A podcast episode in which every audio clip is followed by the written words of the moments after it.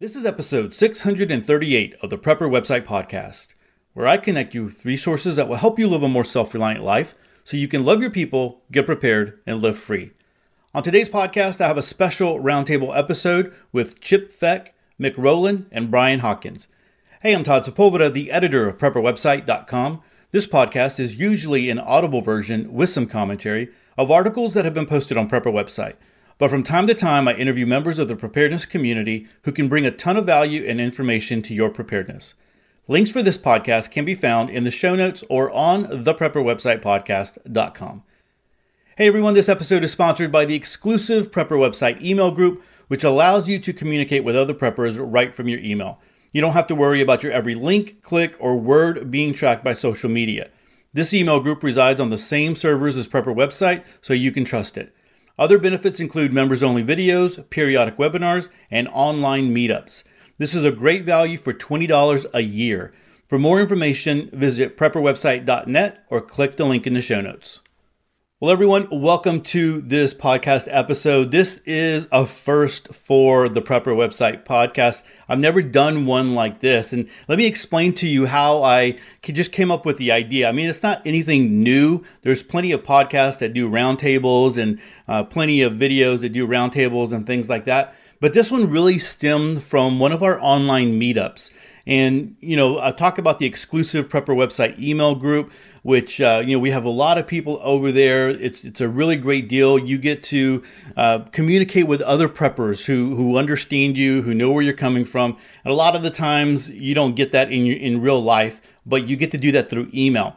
Well, one of the things that we've added is online meetups. And so you don't have to do it if you don't want to, but you can come on and different people do do it differently. Some people come on full on camera, full on microphone and they're interacting and talking and sharing with you know what's going on and their preparedness insights.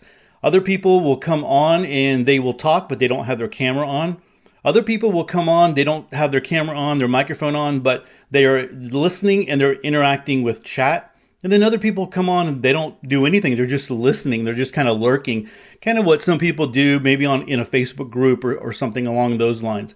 And as we finished up one of those meetups, uh, just this last one that we did, I came away from that one thinking, man, we did, uh, we we had a lot of great discussion there, and uh, you know, there's a lot of good information that other people really should should hear and other people should should know about. And I wish other people would would take part in it. And so then I received some emails from group members, just straight to to me, right? Not to the group, but and some people did it to the group, but some did it straight to me thanking me for doing it and hosting it and and and you know making sure that we could we could meet up like that. You know, it's one thing to do an email, but it's another thing to come on and be able to see other people's faces and talk and and just kind of go that way. And we try to be purposeful. We had an agenda. We uh, we had specific things that we talked about, and uh, you know, I just got a lot of great feedback from it. So as I was thinking back, I was like, you know what, I, I have some people in the email group that are bloggers who have their own websites who probably wouldn't have a problem coming on and talking a little bit about some of the things that we talked about and talking about the coronavirus and, and what's going on in their world and just sharing some insights. There everyone's coming from different places. And so that's what I did. I asked various bloggers that are part of the email group to be a part of this this roundtable and we had a great great discussion.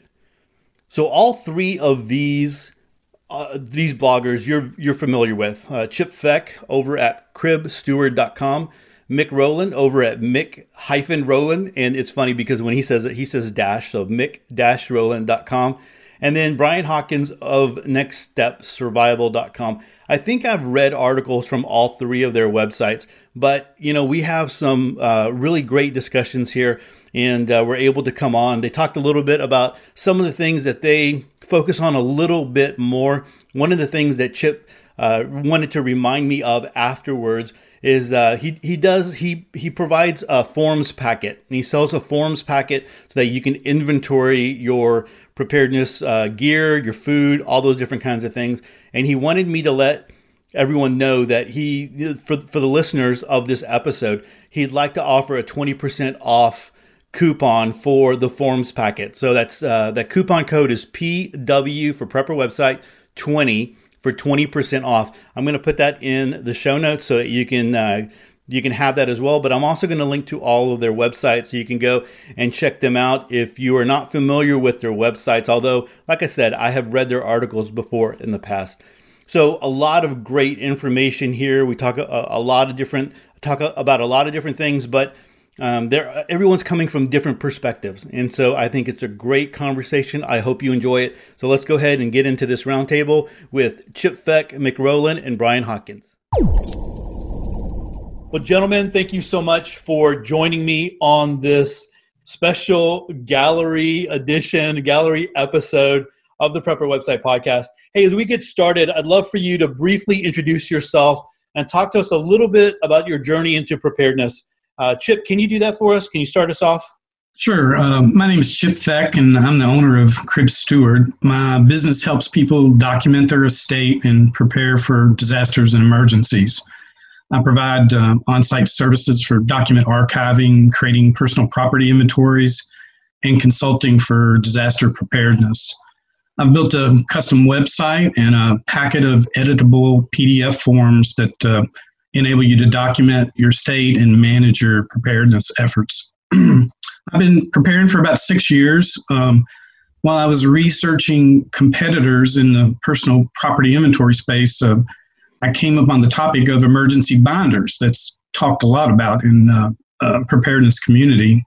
And I started learning more and more and learning about what I didn't know, you know, et cetera, and et cetera. And then um, I read one second after, and that was it. So uh, my complacency bias bubble burst, and I pivoted my business towards preparedness and, um, you know, really haven't looked back. All right. Well, thank you. Thanks for uh, that that little bit of information to let us know who you are and uh, how you got into preparedness. Uh, Mic, would you uh, would you like to tell us a little bit about yourself and your journey into preparedness? Sure. Uh, Mic Roland, uh, author of uh, Prepper Fiction. Um, I had started out.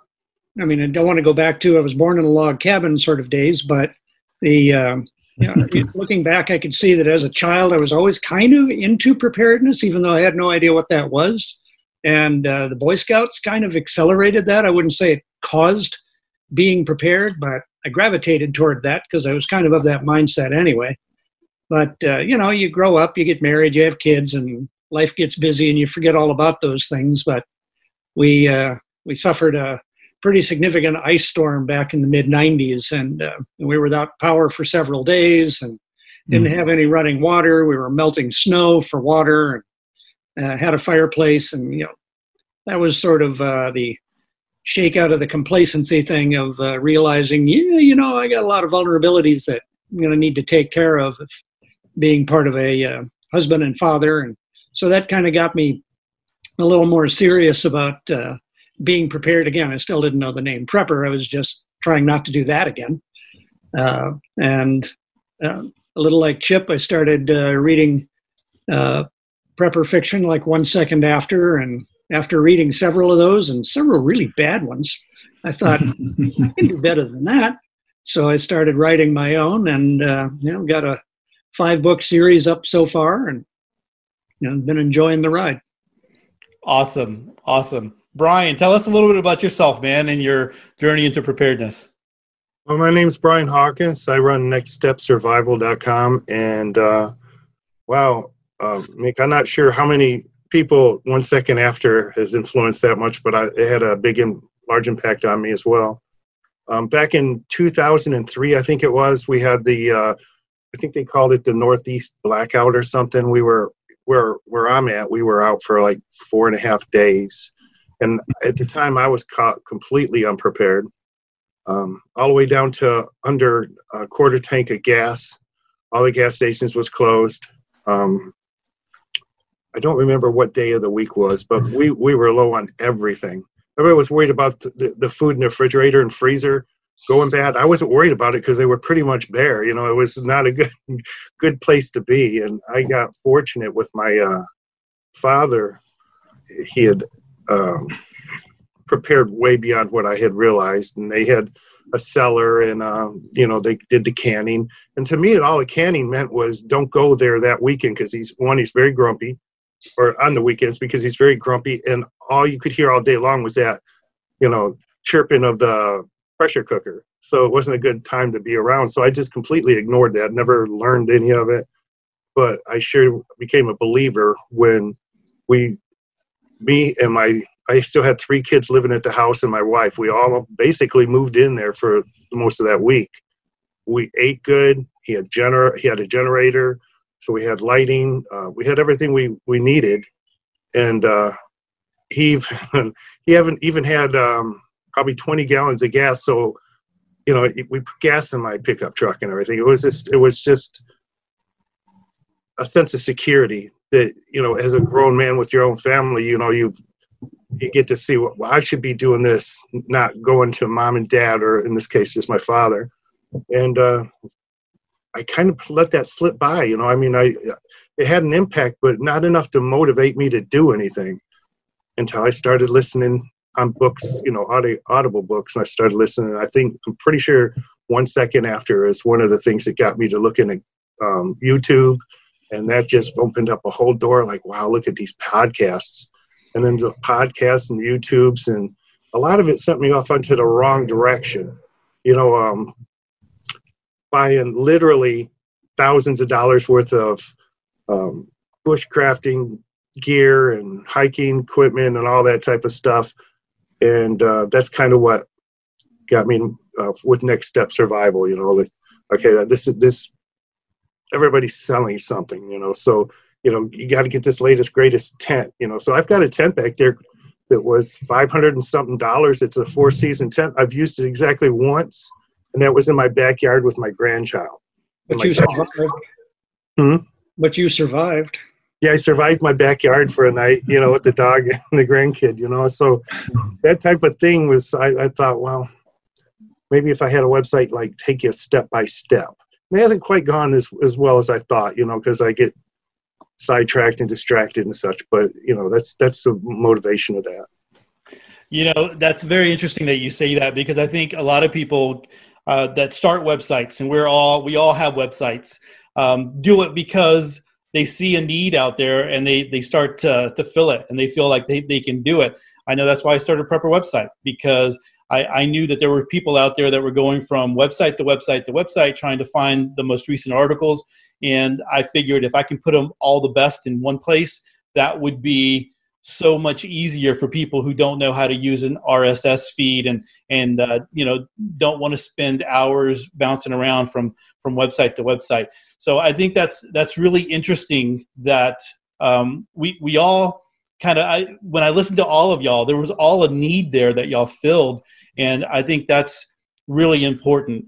And when when we're looking at that, so those that are listening to the to the podcast, when you go to a website you're going because most of the time uh, someone really felt a need out there and they felt like they could, could contribute to the preparedness community those that start it because they think that they're going to make a lot of money and start off and, and have this big website and, and all that kind of stuff those guys don't last very long and and you know that's been very apparent i've talked about that in the past those guys you know they, they get started and then they, they wind up leaving you really have to be on a mission to to really want to help other people. So uh, I'm glad you guys are all here. Thank you so much for taking this time.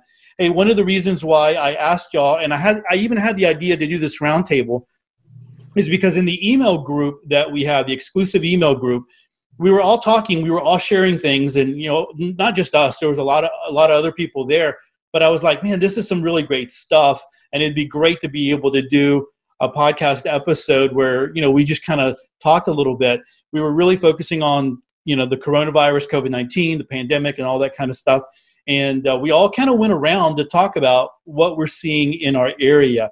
And I didn't have permission from everybody to record that episode or that Zoom meeting because we were, you know, hey, that's one one of those things where uh, some people don't even like to uh, even turn their cameras on right? But they they like to be there and they like to hear and and contribute or sometimes they don't even contribute. Sometimes they're just there they're listening to everything but i figured that we could talk a little bit maybe share some of those same insights that uh, we shared when we had that zoom meeting and so i want to start off with this question right here what does the pandemic look like for you in your area, wherever you are.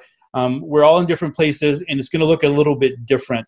And so, uh, I guess, Mic, can we go ahead and start with you? What does it look like for you?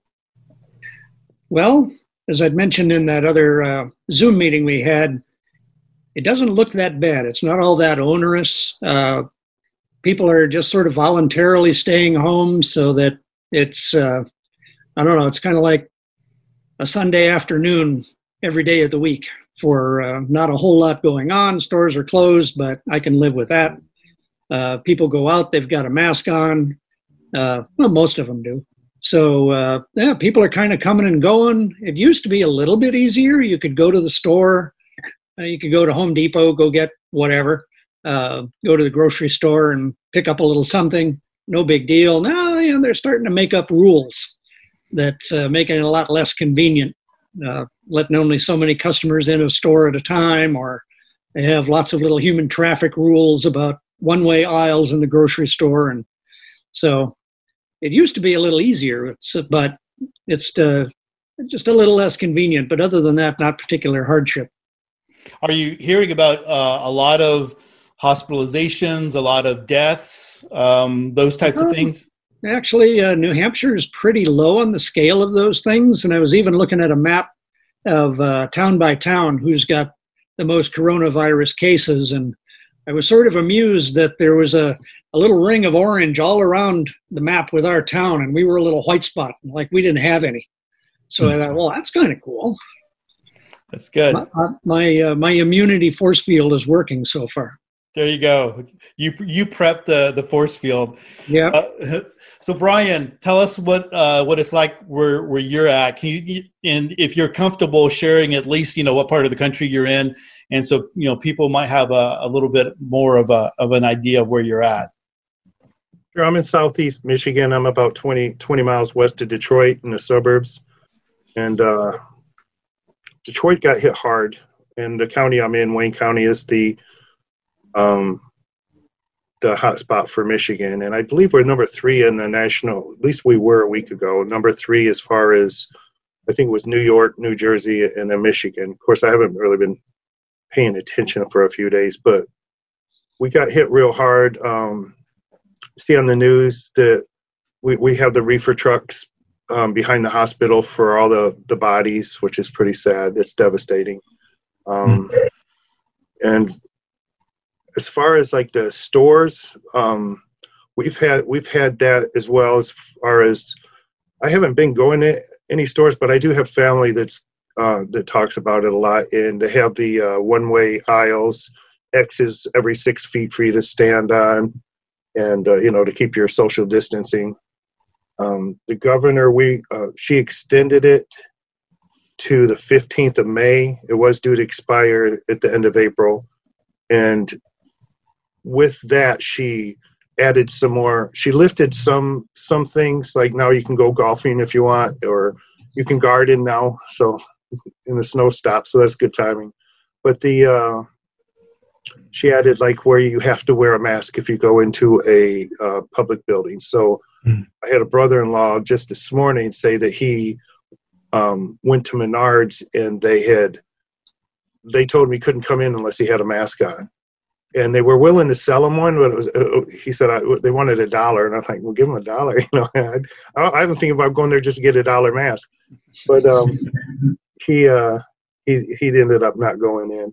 He was upset about that, but I understand. You know, the the mask doesn't really protect ourselves; it protects others. So if everybody's wearing one, I know it's very inconvenient, but if you're all going to be, you know, like in an area, it might be a good idea. I just don't like the way the government I don't like being told to do that type of thing, but I understand it's it's you know for everybody's benefit.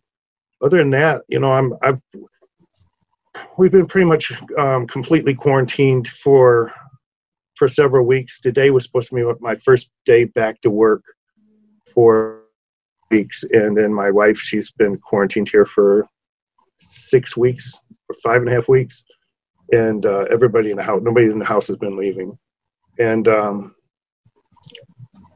I said supposed to because they actually didn't have work for me. I actually went to work and they told me to go home. But um, other than that, I think I think everybody's pretty much got a handle on how to you know protect themselves as far as hand sanitizer if, if you got the gloves everybody's uh, wearing masks i know the people on the podcast can't see this but everybody's making these masks you know the instead of you know since you can't get the n95s now i have my own masks but the uh, uh, the what do you call the um, crime rate is supposedly down. Of course, somebody was just shot last night three miles from my house, but they said the crime rate's actually down. So I'm not really sure. That doesn't really go with you know the way we really expected things to go. So I guess that's a good. Maybe the criminals don't want to come out, or maybe they're not breaking into homes because they know everybody's in there. So. So you you've been sheltering in place for a while here, and uh, been been taking care of it that way uh, as as far as uh, not going out and uh, seeing a lot of the other things that that have been going on. My uh, our governor just we were uh, here in Texas. Um, we were supposed to. Uh, we thought he would extend it as well, but they.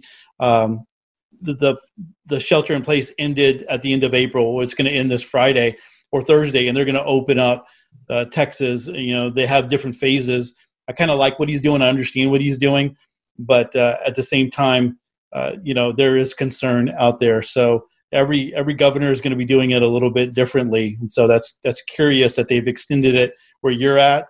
Um, I know my county uh, has been the hardest hit in in Texas, although Dallas is is pretty close behind us. Um, but we're seeing we're seeing numbers go up all the time, but not like I thought it would have been. And so you know that's that's one of those things chip what does it look like for you where what part of the country are you in i'm uh, right outside of uh, richmond virginia um, i think when i looked yesterday we've got like 12300 some odd uh, uh, cases and a little over 400 deaths so really not too bad um, most of those cases and deaths are in the northern part near dc uh, and on the the coast down in norfolk um, the governor, you know, shut down things uh, around the end of March pretty quick and sent the majority of state workers home. I'm a consultant with state government, and uh, so I think we got a, a, jump on it quick enough, and with the social distancing and uh, people being smart, that uh, you know it's kept those cases down.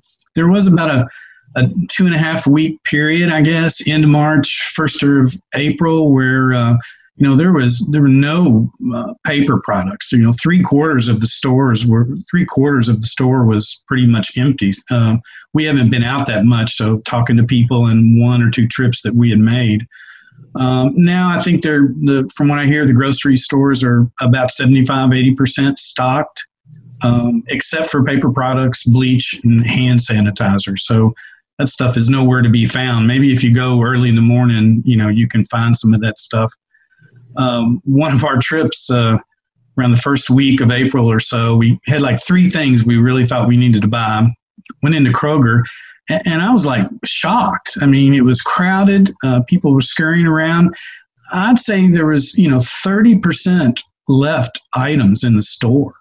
Everything was just gone. And my thoughts went to the store, the stories we've been hearing about in Venezuela. And, uh, you know, that fear of missing out kicked in. You know, we're we're pretty we're pretty fairly uh, got a good supply of food and, and uh, medical medical supplies and stuff. But uh, you know, I went in there to get three things. Next thing you know, I spent a ton of money. I was like, you know, I was freaking out. I've never seen anything uh, like that. And when I left, you know, I talked to my wife and said, you know, here here we are feeling this pressure and anxiety, and and we have prepared I, I just can't imagine how people you know, were feeling that are not into preparedness and not getting ready. So, but uh, overall, we're doing pretty good with the population that's here. That's great. Um, I know that my store has um, the grocery store that I go to. Uh, there's a lot of things that have uh, you know come back to the shelves. I mean, the paper products, uh, even eggs. There plenty of eggs. Last time that I went to the grocery store, uh, but pasta, one that's it's kind of crazy. Pasta is one of the things that you can't find, and then you know the paper products and things like that. But uh, I got to tell you, going to the store at a you, you really got to go look. I, I think I've mentioned this before on the podcast. but going to the store at a certain time of the day where there's no cars in the parking lot really is the key. I went Sunday morning. I was uh, I, I I finished preparing early for church. I had my message ready. Everything was done. Uh, I had you know the, all the online stuff that I was going to do, and I went uh, right at the time where they open it up to the general public because they they allow uh, those that are 65 and older to go between seven and eight o'clock in the morning. So I was there right at eight o'clock when they allowed the general public, and there was nobody there, nobody mm-hmm. there, and that was the perfect time. So if people are looking for a time to go Sunday morning, I'm not telling you not to go to church. You got to go to church, but go right before. And um, people just they're still looking at the weekends as being the times that I guess to sleep in. I guess that's the the one thing that I can that I can think of. Um, hey, so I want to ask you this question. When when we think about pandemic in the preparedness community, I mean, all the articles that I know that I have put on uh, link to on prepper website pandemic was like one of the worst of the worst i always talk about after armageddon that uh, national geographics or discovery channel whichever one it was docu docudrama that that was the one that kind of got my wife really into focused into prepping. And uh, this pandemic has been a little bit different. So you know what has been easier than you thought a pandemic would have been like in in this pandemic? You know what what has been easier? Um, brian let's will you kick this one off for us? Sure. Um, personally what i found easier was living off of my preps. Um, i'm almost i almost feel bad to say it but we've been breezing through this with less than uh, any inter- or no interruption whatsoever. I mean we're we're eating more now because I mentioned this earlier, but we have now we have three cooks in the house and nobody's leaving the house. So we're having three cooked meals a day and I'm gaining weight. Well, everybody's talking about not being able to find anything and we need to we need to like slow it down. I was just talking to my wife, we're eating carbs like crazy. We're eating way too much food. Uh, everybody's bored, so they're cooking and hey, I'm I, I don't turn food down, so I have to work on that, you know, saying no. But yeah, I mean, as far as living on the prep, our preps, not being able to or not having to leave the house, we haven't had any issues. Um, not with food, medicines, or anything like that. Um, yeah, we've we've really had a, a pretty easy time with it. It's it's almost I'm almost embarrassed to say that because I know people are struggling. I don't mean to brag about it. It's just, just it's really paid off. The prepping has really yeah. paid off. And on top of that, we've been able to help so many family members. My I have a daughter that just moved into an apartment, and we stocked her up. Uh, I have a brother that's uh, that that we helped out quite a bit, you know, and you know, nobody in my family went without toilet paper or or anything else that that we had here. We we shared a lot of it we donated some stuff. But the uh, as far you know, it was, it was like the ultimate test. And with that said, we still have a lot to learn. You know, so. I think mm-hmm. anyone going through this right now that isn't looking at saying, you know, like what went right and what went wrong, and and and using that for the future, you know, the future uh, preparedness plan is missing out. So we definitely have to pay attention. Good, good, good point there. Mic, what's uh, what's been easier? You've been breezing by. You got the force field around you. So, what's been easier for you than you would have thought a pandemic would have put you through? Well, I guess not a pandemic specifically, but a lot of the prepping that I had done was geared much more around losing electricity. And so, this for a crisis, the lights are on. I can cook with the microwave and the stove, and so it hasn't been a hardship like I've been prepping for. I mean, I've got ways to bake bread in the wood stove and all kinds of other things that I can do, but I haven't had to do any of that. So it's been a lot easier than I had uh, had imagined a crisis to be. Very, very well said, Chip. What about you? Uh, two things come to mind. Uh, the first is, you know, being cooped up with my wife, an adult son, and a three-year-old grandson in a not in not a lot of space. So I thought that was going to be harder, but it really, uh, praise God, has not been that much of an issue. Um, the other thing is, you know, I'm, blessed in that I get to work from home. Um, but being in a small space, you know, I was concerned about how hard that that was going to be, but it's going fine. I don't know if I ever want to have to go back to the office. um, I like it, and uh, I don't miss the commute into the city, you know, every day. So that's uh, well, I'm with you there on the working. I still pop into the office every so often, but um, I, I enjoy working from home. Although I feel like I work more from home than I do if I was going into the office because it just you know you need to be able to get on a meeting whenever you can get on a meeting. And yeah. uh, sometimes that happens after hours and, and, and things like that. Um, you know that well, that has happened. With uh, with me you know my i'm in my bedroom working. We have a, a, a bathroom in the bedroom. So i need to go to the bathroom it's four or five steps right?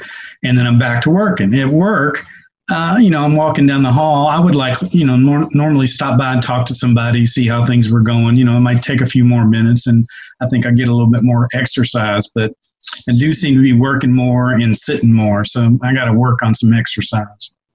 For for me, I I thought a pandemic would be more stressful. You know, I thought there would be a, a lot more stress that I would have to be managing, and there is stress. I'm not I'm not saying that there isn't stress but kind of like what Brian was saying, it's it's you know it's been a lot easier than than I would have thought. And uh, again, going back to what is written about it, the the the books, the dystopian novels that you hear about, you know, pan- pandemic, the movies, and and things happen so fast and they go downhill so fast. And that's not to say that there ever could be a pandemic that that would happen like that. Uh, this is definitely a different one uh, than than you know a lot of the other ones that move so quickly. But uh, that for me that that has been easier. So let's go to the opposite of that. What has been a challenge? So Chip, start us off with that. What has been a challenge for you during this time? You know, I think the really the again, I think we've had it pretty easy with this pandemic. You know, this is not. I don't even think we're close to an SHTF situation with this, but um, to me, it's really been trying to manage anxiety over not having a home with some land to grow some food and maybe raise some small animals. Um, we moved from Kentucky several months ago and we're living in an apartment and while we're searching for a home. Um, you know, we've, we're, we're really prepared uh, with lots of food and other supplies, but you know, with all the uncertainties of what's going to happen next, uh, is there a next wave? Is you know, could it be worse? Um, eh, we don't have a way to grow food, so that that that anxiety, I think, is uh, what's been my biggest challenge. Okay, Brian, what about you? Well, two things come to mind. The first thing is um, we have seven people in the house right now, and uh, keeping everybody um, occupied. So it's hard. It's it's a, it's a little hard for me to um, understand. I think because I I don't I honestly don't think I've ever been bored a day of my life. I, I can always find something to do. I'm fine isolated for weeks out in the woods if I you know I'm I'm okay with that. So, but it seems like everybody else is struggling, you know, to you know you can only read so much you can only make you know play cards so much watch tv so much. So everybody's having a seem to like to really be struggling with that. And you could watch almost each week you could see the level of stress build and everybody's feeling a little bit more down you know and you can actually feel it in the air by now. So mm-hmm. it's almost like everybody's getting depressed and uh, that's that's one thing. And that, as far as me personally, going back to where I can always find something to do, I have projects that I like to, to do. I mean, I got a list a mile long of things, and while I've been sitting at home for three weeks, I couldn't do most of those things because you can't go buy the materials. I, I, I prepped for a lot of things, but not for my, you know, fun times, not for, for projects. So I, like, for example, next weekend I have some bees coming and and I uh, I planned on you know planting some uh, mulberry bushes and stuff. You know, it's mainly to keep it out of sight from you know from neighbors and stuff. I don't want people, you know, thinking that their kids and dogs are going to get bitten by these bees and stuff. And so I, I had all these things that I wanted to do with my garden and outside and working on the, the, the lawn tractor and all that type of things. But all that's been restricted from us. We couldn't go to, we could go to certain places, but we couldn't go into certain areas of certain places, if it yeah. makes sense. So I was, you know, I couldn't go buy lumber, for example. It's just, just we can now, but now I'm back to work. So all that time that I had off, I had to put off a lot of the things that I wanted to get done. It would have been ideal to get those done while I was at home. Yeah. Yeah, understandable. Definitely. Mic, what about you? Um, a little bit like Brian, I sort of had no problem with being told to stay home for weeks and weeks because that, that sounded like a good deal to me. Uh, unlike Brian, I had uh, bought stuff for some projects, like my rain barrel projects. I had already mm. been collecting that material over the winter, so it was finally warm enough I could deal with it. But, but yeah, if I wanted to do that now, I couldn't go out, or at least I'd have to be really serious. If I have to wait in line to get into Home Depot, I'm talking a couple hour commitment. You can't just run in, grab a washer, and come back out. And uh, so, you know, I wouldn't have any problem, particularly with staying home. But one of the challenges that I've noticed with a pandemic over the grid being down or whatever is that you can't go help anybody directly. That you have that isolation. That even when we have our neighbors across the street, about most we can do is stay across the street and wave. And uh, so that's been kind of a different challenge is you you can't go and help somebody directly. It has to be uh, socially distanced or not at all. And so well that's a it's a different hurdle to have to deal with when you're in a in a crisis.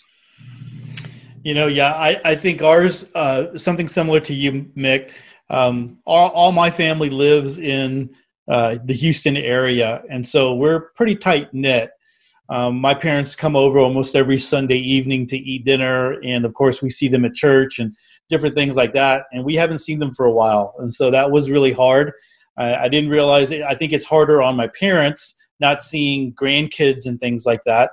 Um, but well, you know, we use Zoom to be able to connect with them, and so they were able to still talk and see you know faces and things like that. And of course, they call on the phone. But uh, that has been one of the the challenges is you know knowing that your parents are older and wanting to be able to to hang out with them. And theoretically i guess you could but we're just trying to be safe and we're trying to be careful. And yeah. so that that's one of those things. So um, let me ask this question here. And uh, brian kind of alluded to this uh, a little while ago or so, somebody did about as as we're going through this time and as we are using our preps where we're you know using our food we're doing all the different things we are learn hopefully we're learning from this experience and we're realizing you know what this thing that we thought was going to be so important and so valuable to us we haven't even used it once but this stuff over here uh, that we we had no visibility on at all. I wish i would have spent so much more time getting this or knowing how to do this or or whatever it might be. So as you are thinking about uh, you know we're we're weeks into this already. As you're thinking about your preps what holes if any has this uh, situation revealed in in your preps and what you have? Um, you know let's uh, Mic will you start us off on that one? Sure um, i guess going into it maybe it's a hubris sort of thing but i thought well you know i got my buckets of rice and beans and i've got canned goods all over the place and you know, like uh, gasoline in cans and generators and all this other good stuff. But uh, when things started running out on the shelves, one of the things I noticed was dairy products, where you know they tended to disappear. But that was the kind of thing that you couldn't really do a five-gallon bucket of milk and set it aside. That it has a really short shelf life, and I like cream in my coffee. So I discovered a problem. I was gonna wasn't gonna have any cream for my coffee. And well, you know, that's that's call up the president kind of a problem there, not having cream for my coffee. But uh, you know, I, we had a little bit of powdered milk, and that would have sufficed for a while. But I thought, you know, that's something I need to have more of. Is the powdered milk and maybe some other dairy things. Just because dairy, by its nature, has such a short shelf life, it's really hard to uh, to stack it up. But it's still a pretty crucial item. I uh, I was going to say I ran out of yeast, and that was a bad thing, but uh, I managed to make the, uh, the sourdough starter work, and so I've been able to bake bread without commercial yeast. I still have some. I think we bought like the last three packets that Aldi's had, and uh, so far nobody was mad enough to tackle me and take them away. So I guess we weren't we weren't tooth and claw at the time, but uh, yeah, some things like that you can do some adapting. But that was the hole that I thought, yeah, I'm gonna have to fix that as the dairy products.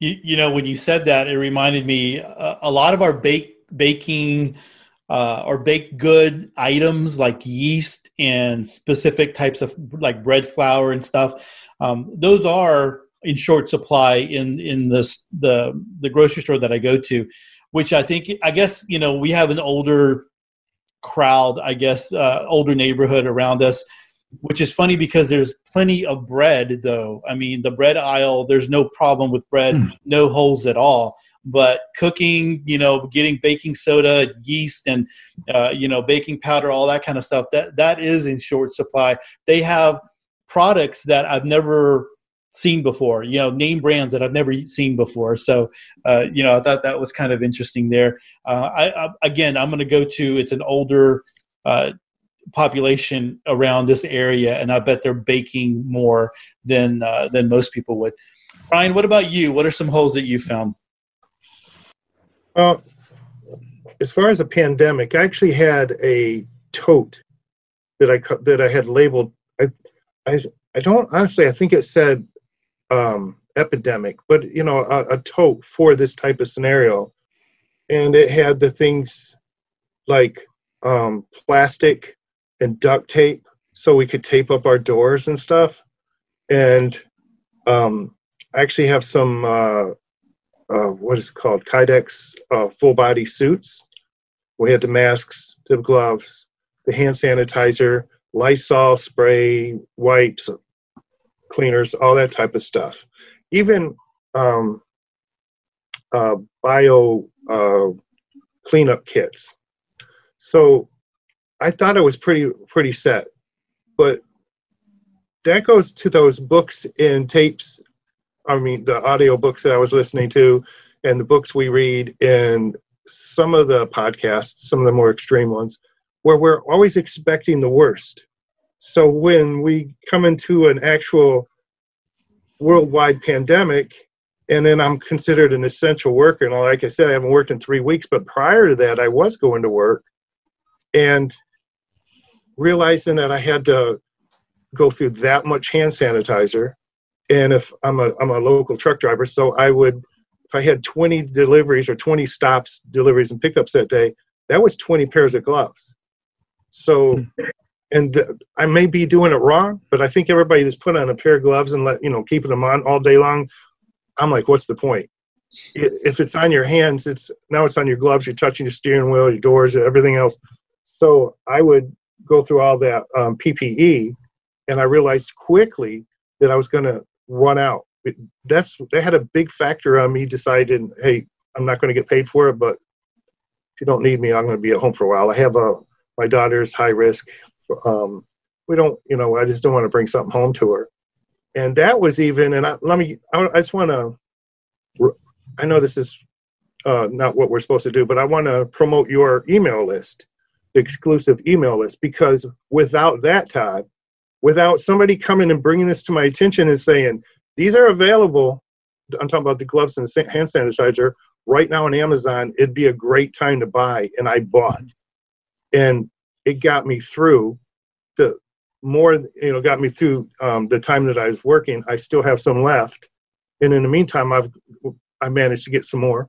By the way, if anybody still needs hand sanitizer, there these uh, breweries are making this stuff now, and you can order it. Mm. So, and it's a spray; it's not a lotion. And then on Amazon, you can buy these little, little bitty spray bottles, fill it up, and just spray your hands with it. So, I wouldn't, you know, spray your face with it. And I think it's, I think it's green alcohol to be honest, but it's, it's supposed to be, you know, effective. But what I did is I went in my in my mind, I went to the extreme. I'm going to be we're going to have a pandemic or an epidemic. I'm going to be locked in my house for weeks, maybe months. Nobody's in or out, and that was it. I forgot about the part where we're going to live life through this and actually have to leave our house. So, in the scenario where you're locked in your house, you don't you don't need you know several boxes of gloves or a gallon of hand sanitizer or or a bunch of masks. You don't need that type of stuff. But the way it's turned out, you probably be better to, to actually have that stuff ahead of time. Because as we know, it's not available uh, right after everybody gets the news. That's a good point. Good, good, uh, good stuff there, Brian. Chip, what about you? Um, you know, I'm really hurting on some medical supplies. I, have got a lot of medical supplies for wound wounds, you know, treating wounds and that, that kind of thing. But we were really low on cold and flu symptom medication, some pain relievers, especially for the three year old. So, you know, once we started learning about how to uh, help with uh, the uh, virus, that, that was a very concerning. We were able to stock up pretty quick, but certainly wasn't prepared for that. Um, we only had 20 N95 masks. We had plenty of um, probably three or four hundred, you know, nitrile gloves. So we did good on that. But, you know, we didn't have uh, any kind of Tyvek suits or the face shield or anything like that. So that that's still lacking somewhat. Um, had no hand sanitizer. Um, had a few uh, containers of the, you know, the disinfectant wipes, and we only had a small amount of bleach. So um, it was a real wake up call for us of dealing with a pandemic. Yeah, and and again, your situation where you're living in a, in a smaller space, I'm sure that that is one of those things that you start thinking about. Okay, what do I need to what do I need to stockpile? What's more important, right? And so I'm sure you're you're going through oh, that. Man, there, there's stuff everywhere. I mean, there's you can't go into any room and not see something piled up because it's just the space is really limited. So anyway. Yeah, yeah, that's uh, that's uh, you know that's why you have apartment prepper. You have Bernie Carr who who writes about apartment prepping and, and sharing stuff out like that. Yeah. So uh, one of the things I wanted to talk about is um, all you know all of y'all have uh, so, something you know like I like I mentioned earlier. Like Chip, you you talk a lot about inventory and you have you have that aspect of it of estate planning.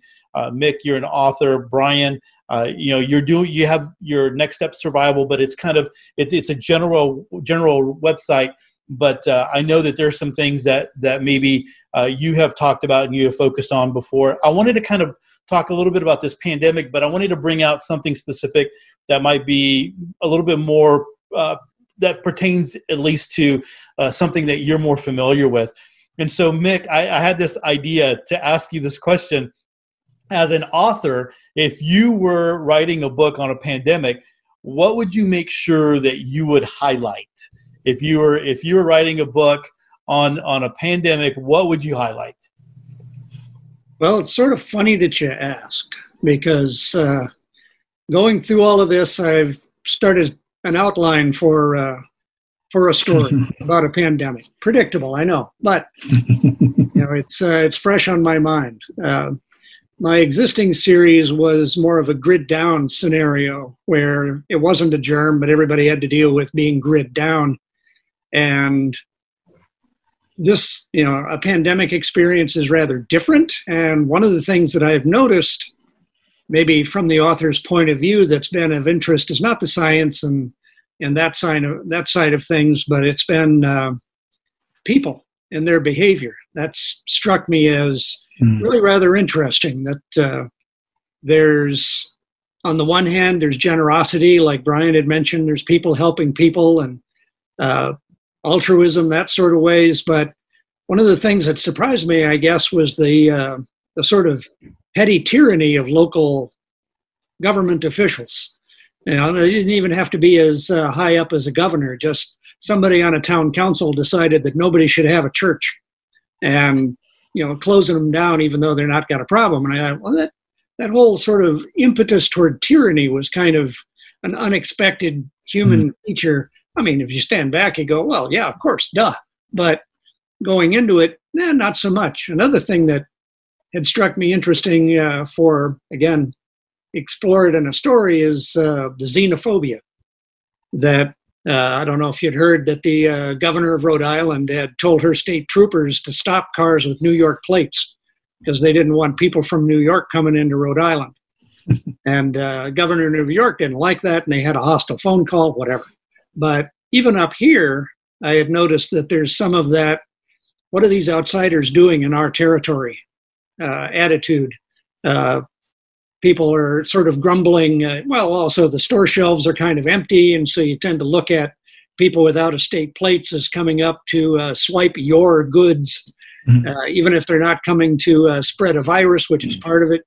That uh, there's a little more sort of intolerance of strangers or outsiders. So there's almost a, uh, a parochialism that I wouldn't have anticipated that either. So I'm working that into the story that I'm been writing up an outline for is uh, how people handle a pandemic, but not very well.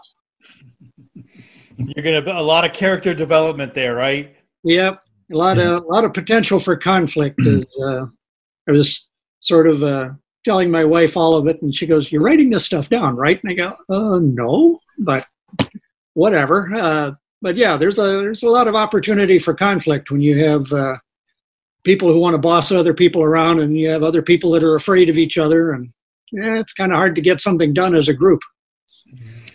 Well, good. We'll look forward to that uh, that book when you have it ready. Chip, you uh, you do a lot with inventory, and you have great spreadsheets to help people prepare and to really look at what they have, not just throw things into a closet and and try to figure out later on try to remember what they have there.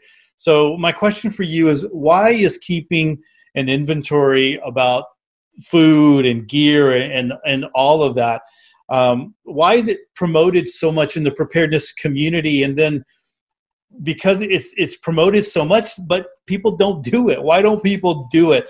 So can you talk to us a little bit about that? Sure. Um, you know, to, to me, the biggest reason for keeping an inventory is for peace of mind. You know, if you if you have inventoried your food supplies and have recorded uh, your calories, then you got a general idea of how long you can feed your family. If uh, you've recorded the amounts of other supplies, um, you can gauge, you know, how many wounds can you take care of? How many cold and flu episodes can you deal with? How much drinking water you have? So to me that provides a lot of peace of mind. I can I can glance and know, you know, without wondering um, what I've got, uh, how long I can last for for diff- different things. Um, if you record expiration dates, you can easily find out what's about to expire, you know, so that you can rotate uh, the food or the medicines out and start using it. Um, if you can access that inventory on your phone or take a copy with you when you're, at, you're at the store, you can set check to see what you already have so you don't waste money on things that you don't need uh, right away. And you know the the other bigger thing is um, knowing where stuff is. you know, I'm a I'm not OCD about that kind of stuff, but I do like some order. So uh, I like to know where things are to quickly get to them if I need them. So I, think there's a good reason to to have that inventory. But on the other hand, so why don't people do that? And and I think it, it's because it does take some work. And it's not a whole lot of fun. You know, it's much more fun to be cleaning our guns, or you know, there's a lot of other checking out our our, our bags and get home bags, bug out bags, that kind of stuff. But it takes a little bit of work. You know, you have to set aside the time after you go to the store and buy stuff or order stuff that you got to add it to the inventory. You've got to look at and pay attention to the expiration dates, you know, and record those. So um, I think most of it is we, we all have a lot to do and uh, we don't make it a priority, but, but, but we certainly should. I, I think we've all had that situation where we're milling around in the garage or in a closet we found something we're like oh my gosh that's where it is right yeah. or yeah. you know and that that happens uh, especially early on in preparedness if if you are just you, you get the freak out moment and we all talked about one second after uh, you you you watch or you read those books or listen to them and then you you have that freak out moment and you start going and buying all kinds of stuff and then you start putting them everywhere just to make room you uh, you lose a lot of stuff. So having well, after after you've been preparing for a while you know it's hard to remember everything that you've got. So the next thing you know you've got four of this one thing when two is probably enough. So it's a good thing to do. Definitely definitely. Uh, brian one of the things we, you know when we were talking about in or when we were meeting on zoom uh, the, the email group one of the things you had mentioned about was uh, you know self-defense and looking at the crime. Uh, I, I believe that if the economy begins to tank and with all these people out of work and and we know that again like I, I, mentioned before the texas governor is trying to open up the state and trying to get things going. And and we all understand why because if people aren't working that's not good. But what we hear is it's going to take a while for things to ramp back up again. And if things if people start feeling it right financially and they start getting concerned we might start seeing a lot of crime out there. Uh, you have been carrying concealed for a while and i just wanted to the you know can you talk to us a little bit about that and uh, you know going into it and what's you know what are some things that we need to consider and think about when we are carrying concealed or just you know self-defense in general as we're out there Sure. Um, at the moment, I don't think we're anywhere near um, the level where we should really be become paranoid with it. But like you said, um, who knows what direction we're going to go in? Um, here in Michigan, where we just extended it, um, extended the uh, stay-at-home order, and um, you know the people's emotions are high-strung right now.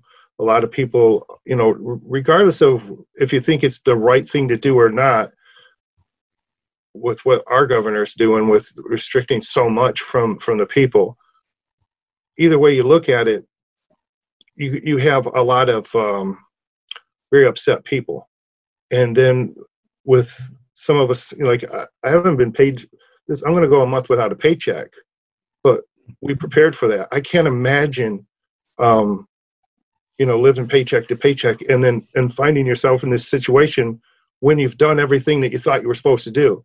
You went to work you paid your taxes you know you didn't kick your dog. You know all these things that you were supposed to do expected from society and all of a sudden you're at home.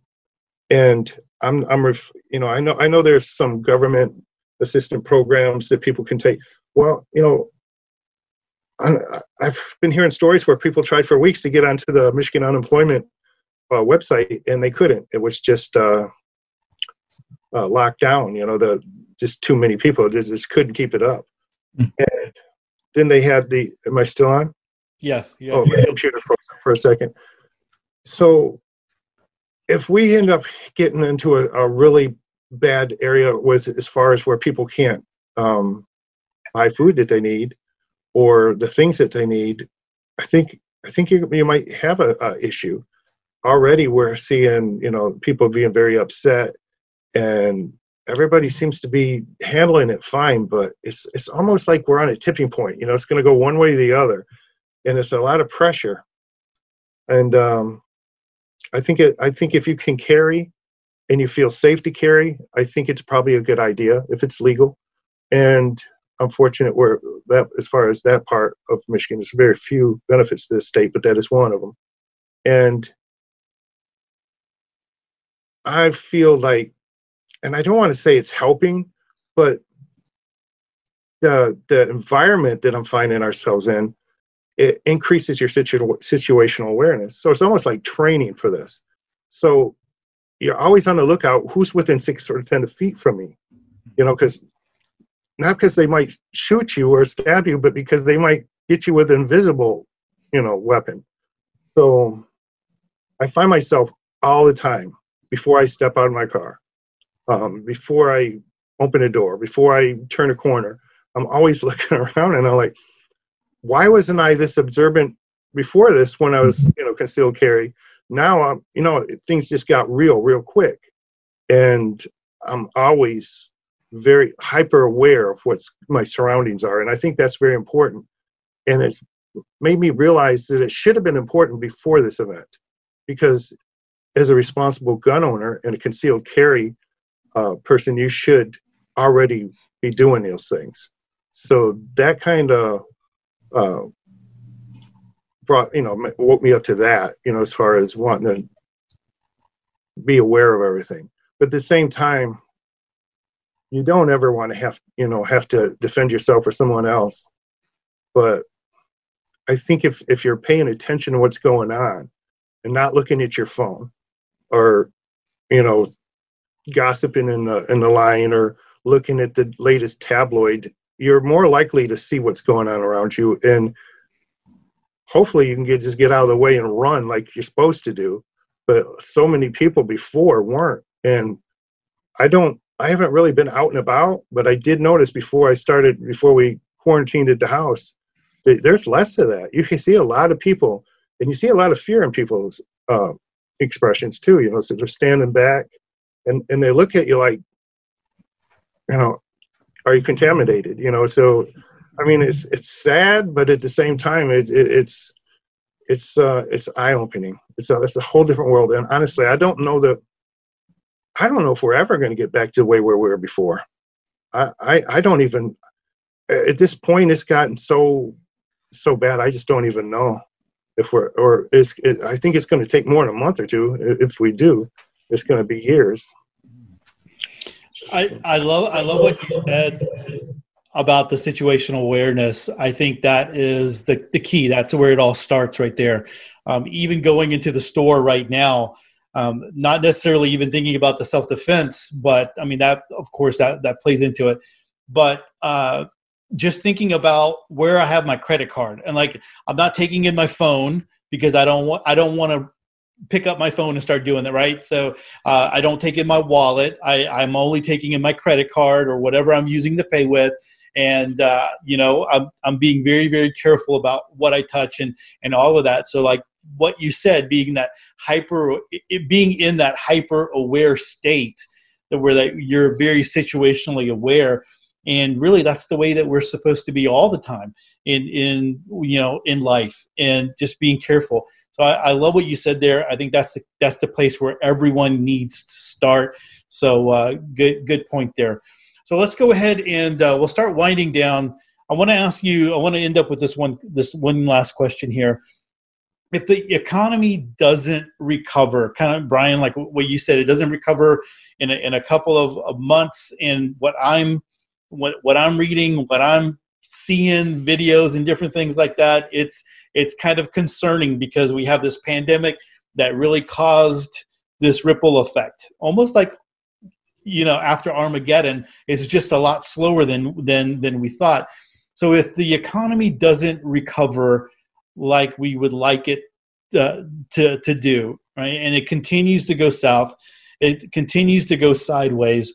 What kind of advice would you give out there to preppers right now as they are looking at and preparing for this near future, right? Maybe we're two months out, three months out, six months out. What kind of advice would you give uh, and of course, this is our opinion, and this is where where we're uh, what we think. But a lot of us are paying attention. We're reading. We're we're researching. We're doing all that kind of stuff. So, what, what do you? What would what advice would you give, um, Mic? Let's go ahead and would you would you start us out on this one? Sure. I guess I'll uh, I'll steal one from Chip though, since I went first. Uh, one of the things I was thinking of is, uh, excuse me, if you've got X amount of preps, maybe they're kept track of on a nice spreadsheet, that you know how much you've got. But if you think that in the next two, three months, you're not going to get any more, that you'd want to start scaling back and kind of rationing to yourself, saying, Well, I've got X amount of stuff. I want it to last a certain amount of time. How do I divide that up and make sure it lasts?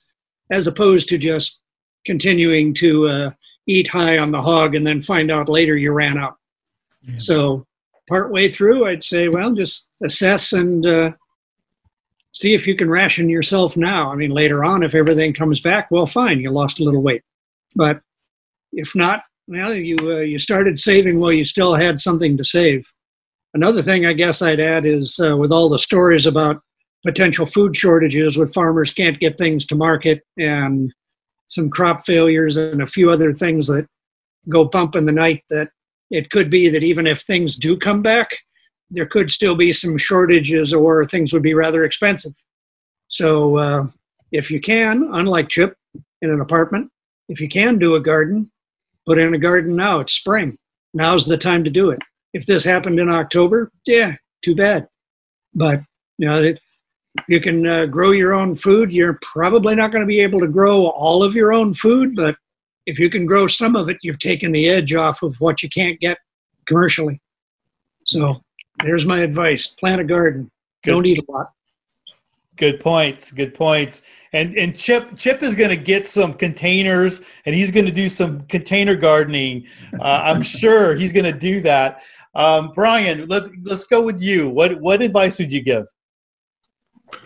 So, I try to keep a level head, and I and one of the whole points of my website was to get away from the extremist and the doomsday prepper type of scenario. You know, the with that said, I can see this turning upside down really easily. So we're already seeing in the news right now with the meat packing plants and um, farmers having to just bury their their crops and everything. So we're looking at widespread food shortages potentially, and along with that comes financial problems as well.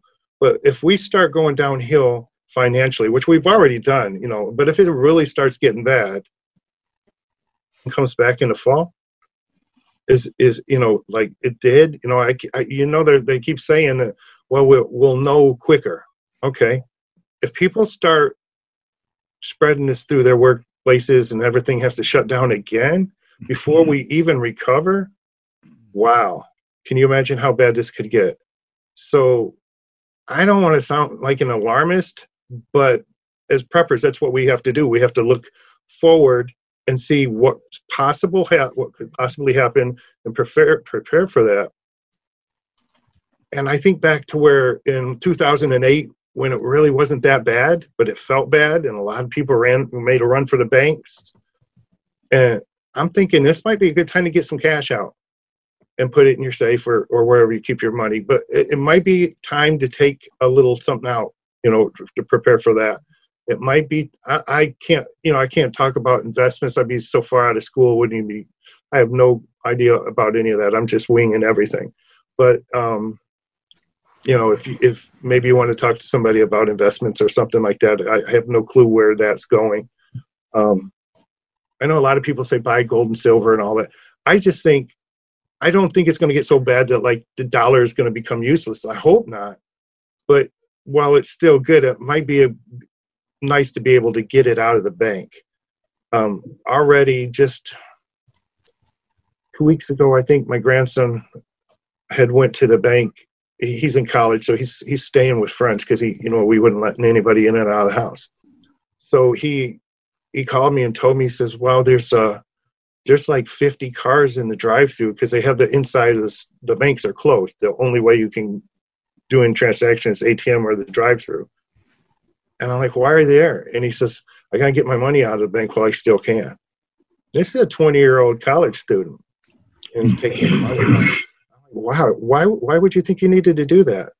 Just in case. So it's one, uh, you know, one I'm concerned about. What, that's something that you shouldn't have to really worry about at 20 years old and going to school. Same time, I'm kind of a little proud that he's like yeah, looking ahead, or maybe heard, you know, some rumors or something.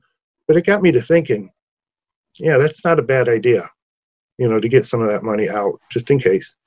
But we definitely need to prepare as far as what we have. And I like the idea of um, trying to spread things out. Because, I mean, even now, if you go onto Amazon and try to buy any type of um, what we would consider prepper items, I don't know who let the cat out of the bag, but everybody went and bought everything out.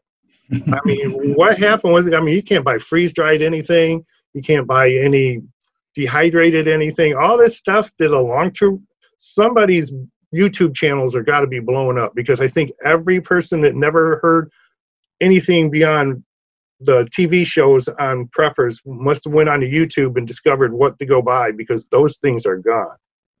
And luckily we're we're pretty set. But if this went on for a year, then what do we do then? So it might, you know, I like that idea spreading it out too.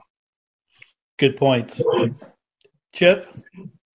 Um, I got a couple of things. Um, we are um, making plans of what expenses that we can get rid of. What is not a necessary thing to uh, keep our lives going. So we're ready to cut things if we have to. Um, that's a good thing to look into.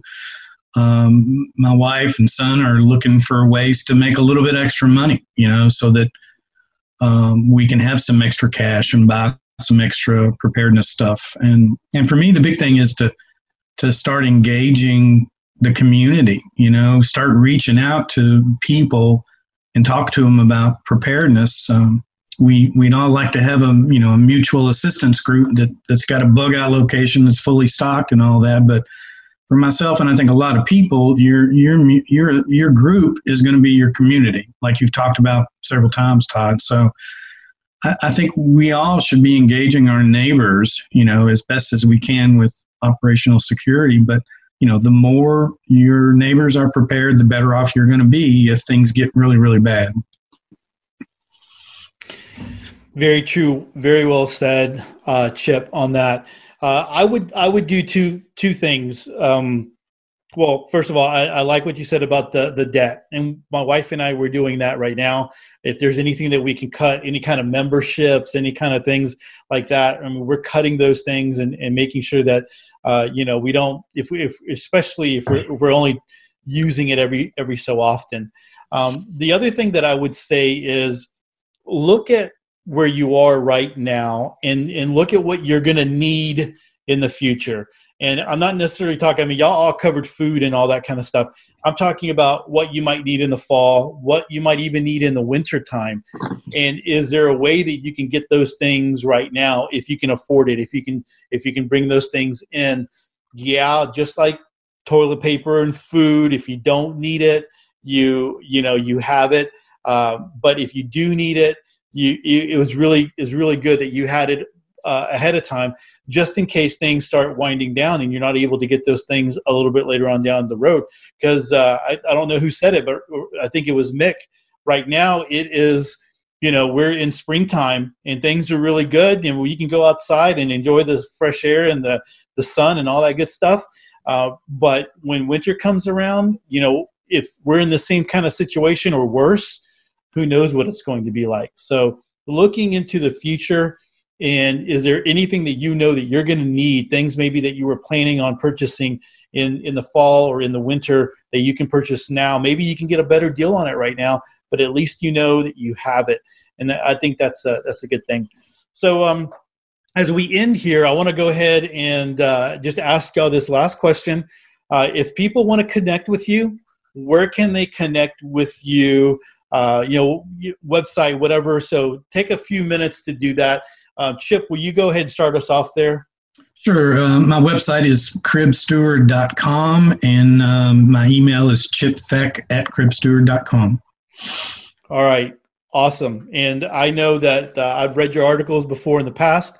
So people people have uh, seen that, but I'm going to link to all of your websites in uh, in the um, in the show notes. Mic, can you tell us a little bit? You know, where can people find you if they're looking to connect with you? Okay, the uh, the website is mic-roland.com. Uh, apparently, somebody has already uh, got the domain microland, so I couldn't do that. So it's mic-roland.com.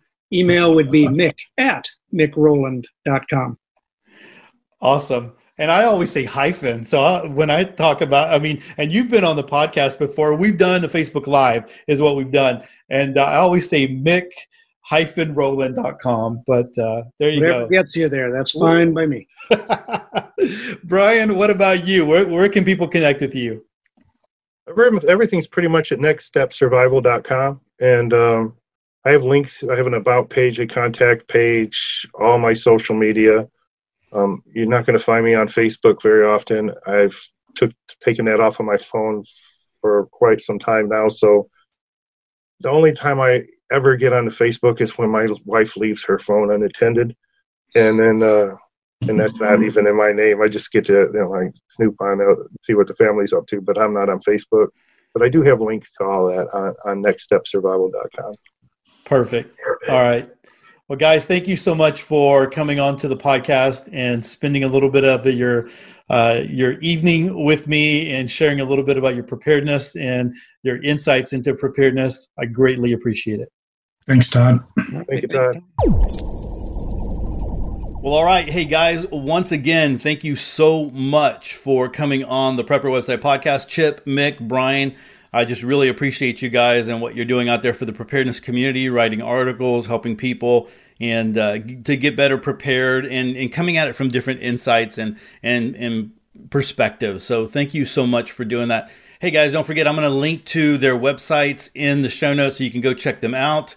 Um, you know, Mic is an author, he's got books out there, he's talked about that. Chip, um, again, he does the inventory thing and uh, he, he offers some forms that you could buy to help you get better prepared. Don't forget that coupon code PW20 for 20% off of that. And Brian, I love that approach to the step by step, just taking it step by step and not doing the freak out which so many people do, and uh, you know, going going from there. So uh, go check out their websites and and let them know that you uh, you heard them on the Prepper Website podcast. Well, everyone, that's it for episode 638. Hey, don't forget to subscribe to the show. Make sure you click the subscribe button in your favorite podcast app or head on over to the prepperwebsitepodcast.com. And that way you never miss another episode of sweet prepper goodness. And don't forget, if you're looking for more preparedness and self reliant information, head on over to prepperwebsite.com, where we link to 8 to 12 articles every day of the very best self reliant articles out there. We also have pages dedicated to alternative news, firearms, DIY, Bible prophecy, frugal living, and homesteading. And lastly, don't forget to join the email list if you haven't. When you do, I'm going to send you a free PDF on 25 handpicked preparedness articles you should read. And guys, again, that is just the regular email list. We also have the exclusive email group that you can be a part of. And with that, choose to live a more self reliant life. Choose not to be so dependent on the government, grid, or the grind. Until next week, stay prepped and aware. Peace.